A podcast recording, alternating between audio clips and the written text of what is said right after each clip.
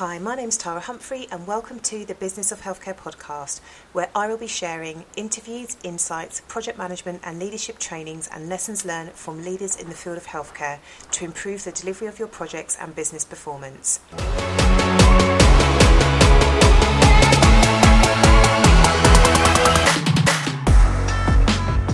Today is going to be a short episode on the key elements required to run a successful project, which are often overlooked. When it comes to projects, most specialists in this area will be following a structured methodology which rightly so incorporates, for example, a project scoping document, project charter, controlled starts, version controls, quality assurance, um, implementation plans, communication and stakeholder plans, all of which is perfectly logical and provides a consistent um, structure to work within. I've got no problem with that. However, if those elements are not underpinned by allowing enough time, a clear understanding of the project and how much it costs, effective and frequent communications, and trust in those that you're working with, your project will fall short on what you're trying to achieve. So, let me to just uh, emphasize this if we do not allow enough time, if we do not have a clear understanding of the project and how much it costs, if our communications are not um, frequent, they will not be effective if we've not built good relationships, ultimately our project will then start to lead to frustration, fatigue, distrust, wasted resources, and unfortunately, another failed project. We've all been there. So, when thinking about time, I believe we have to make the commitment to prioritise some projects over others and give that priority our time and attention to research, to plan, to prepare, to implement, and reflect. We need undisturbed thinking time, planning time, reading time. We need to deliver. We need to see the project in action before we kind of jump onto the next thing. I think those of us in healthcare, we're so busy, there's so many projects going along. Sometimes they are enforced on you guys, and sometimes they're our projects, they're our babies, we want to deliver them. But if we chase too many rabbits, we're not going to end up with any. So we definitely need enough time to take stock and give our project the best chance of success.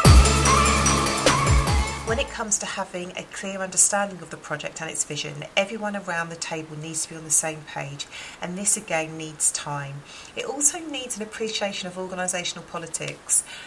It's really interesting and important to be mindful of the different dynamics people have between each other.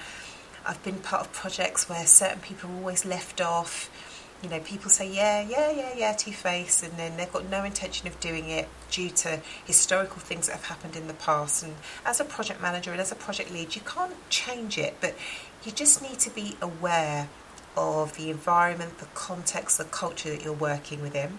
We also need a clear understanding of the data.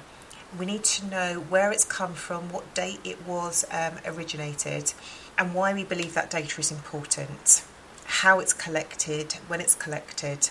That builds into why are we doing this project and what do we hope to achieve. We need to understand the current situation and the desired situation. You also need to understand payment structures and what other developments are going on. I recently went to a meeting where the project was in its early stage, it was with a commissioner.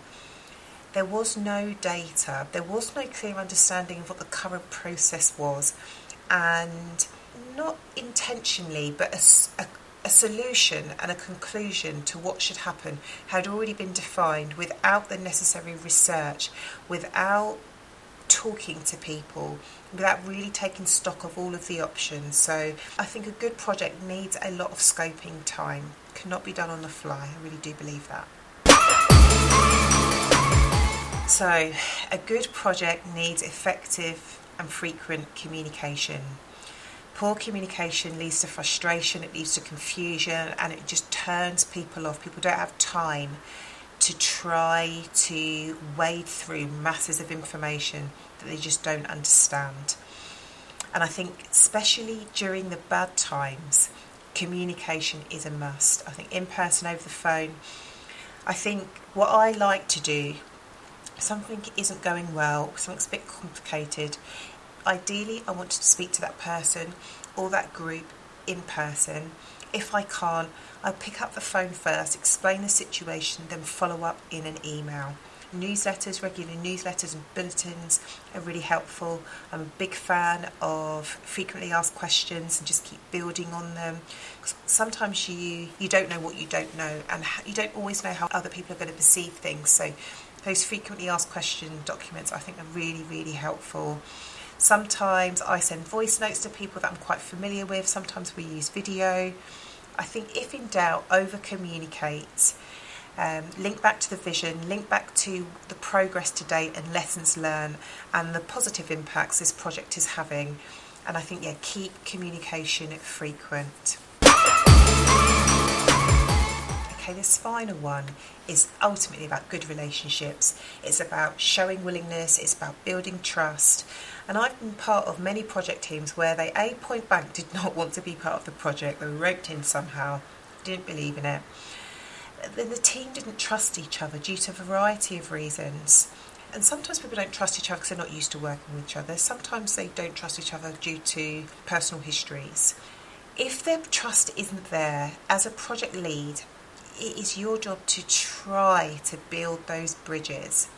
It is it's, it is near on impossible to try to bring a group of people together that do not trust each other. And I think it's making the time to get to know people, keeping people informed, giving people a bit of a heads up, sharing um, the positives, sharing the positives, getting to know people on a personal side. Um, for my clients, it's important that people get to know a little bit about me, not just work Tara, but what I'm like in my personal life. And I sent um, a message to somebody today and said I was a little bit short with them, and they said, No problem, Tara. Um, I'm getting to know how you work now. That's absolutely fine. And I, it was really nice that we've now got that dynamic, and she trusts me. Um, if I make a mistake, I hold my hands up, and I think people really, really appreciate that and also have to show willingness, especially if the relationship isn't good. Sometimes, as a project lead, we need to facilitate. Can you just do? Can you just move for me a little bit and start that process of negotiation? If you do, if you move for me a tiny bit on here, let me see what I can do over there. And there is lots of kind of push and pull all the time, and that really does help build trust. Somebody also mentioned to me, Tara, your emails are so formal you know, be a little bit chatty. And I always thought that people are busy, they just want to know who, what, why, when, and how. But sometimes softening our communications build that trust, and it was really, really good advice. So, just a summary I know these are obvious and I know that you know them, but sometimes we really do need reminding. When we're about to kick off our project, we need to make sure we've got enough time to deliver it. We need a clear understanding of the project and the vision and how much it costs, and we need to write it down. We need to commit to frequent communications using a variety of sources, not just rely on email. Face to face, over the phone, voice notes, newsletters, graphics, videos. And we have to over communicate. We think everybody's, even though we're all glued to our email, there's so much information that we miss. So they need to be frequent. And if somebody says, Tara, when you, when you send out those emails at this time, I'm not going to read them. I need to listen to that feedback and change my approach. And lastly, we really need to invest in our relationships to build that trust, which is so badly needed in order to deliver our projects. We need to know the people that we're working with, and as project leads, we need to deliver on what we said we were going to do. So there you go, folks. Those are my four key elements required to run a successful project, which are often overlooked. We need time, we need a clear understanding of the project, the vision, and how much it costs, frequent and effective communications, and trust in those we are working with. I'll see you on the next one.